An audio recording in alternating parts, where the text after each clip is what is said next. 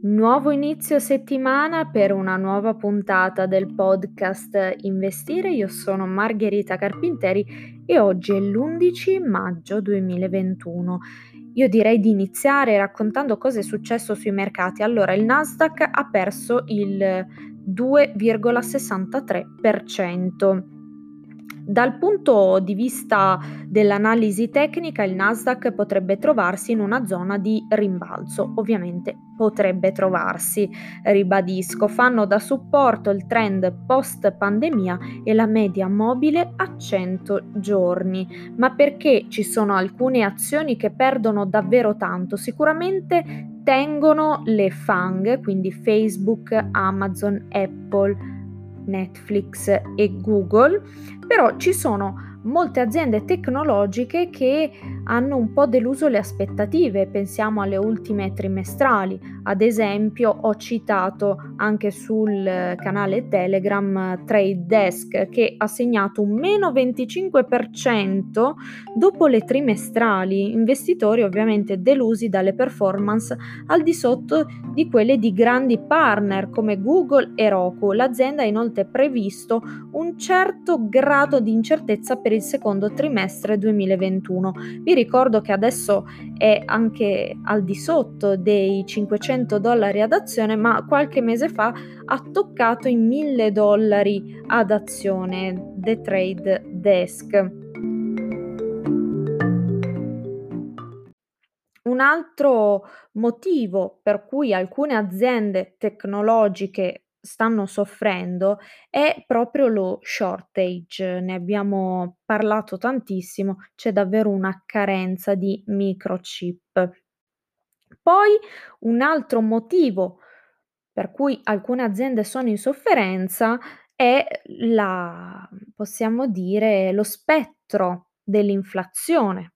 Magari per alcuni beni non è sentita, non è percepita, ma l'inflazione è davvero alta per quanto riguarda le materie prime.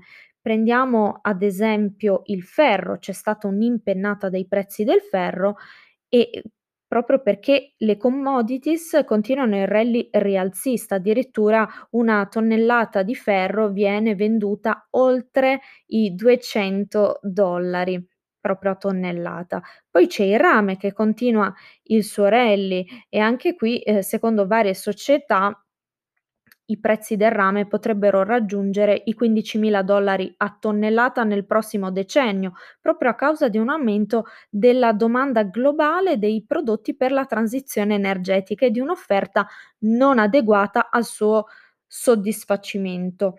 Ricordiamo che eh, la forte richiesta è proveniente dalla Cina, che consuma da sola circa la metà dell'offerta mondiale del rame.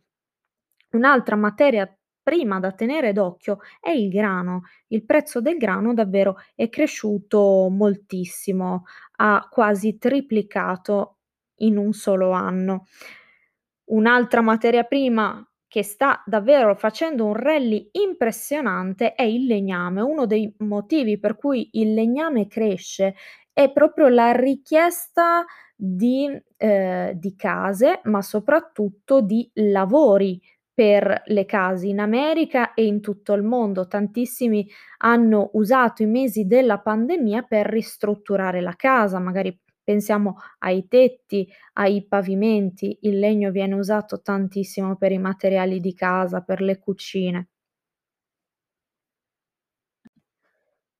Prima abbiamo fatto l'esempio di una trimestrale andata male, abbiam parlato di The Trade Desk, invece una trimestrale che è andata bene è quella di Square, pagamenti digitali, fondata da Jack Dorsey, il fondatore di Twitter, 39 milioni di dollari di profitti nello stesso periodo del 2020 l'azienda aveva segnato meno 106 milioni di dollari di profitti, il fatturato oltre i 5 miliardi di dollari, ben al di sopra di un anno fa che era 1.4 miliardi di dollari. La crescita è dovuta anche al boom dell'app Cash che consente pagamenti diretti senza intermediario.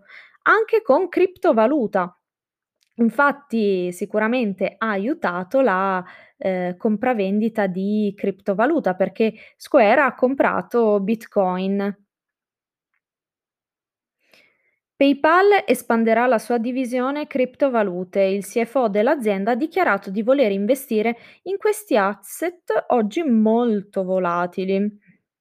Infatti, a proposito di criptovalute, al Saturday Night Live Elon Musk ha parlato di Dogecoin o Dogecoin in tono molto scherzoso. In una prima gag la madre di Musk ha detto: "Spero che il mio prossimo regalo non sia Dogecoin" e lui: "Certo che sì".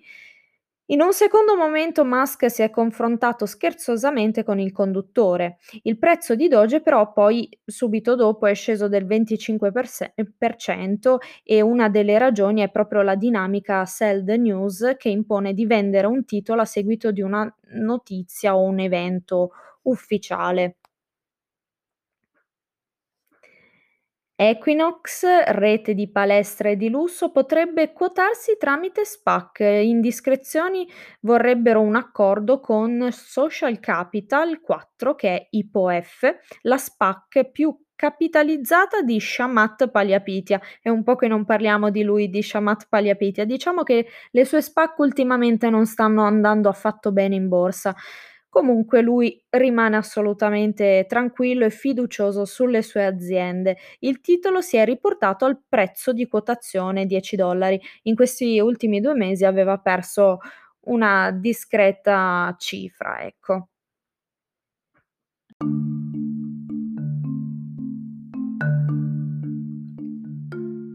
Io vi ringrazio anche oggi per avermi seguita, mi raccomando datemi consigli, suggerimenti, proponete argomenti. Io vi ricordo il canale Telegram investi.re, invitate gli amici a seguirlo e invitate magari gli amici a seguire anche questo podcast. Poi vi ricordo investi.re.news che è il canale Instagram e poi nei prossimi giorni vi darò una notizia molto interessante perché dovrò moderare un evento Euronext sui prossimi megatrend che cambieranno un po' l'economia e quindi anche gli investimenti.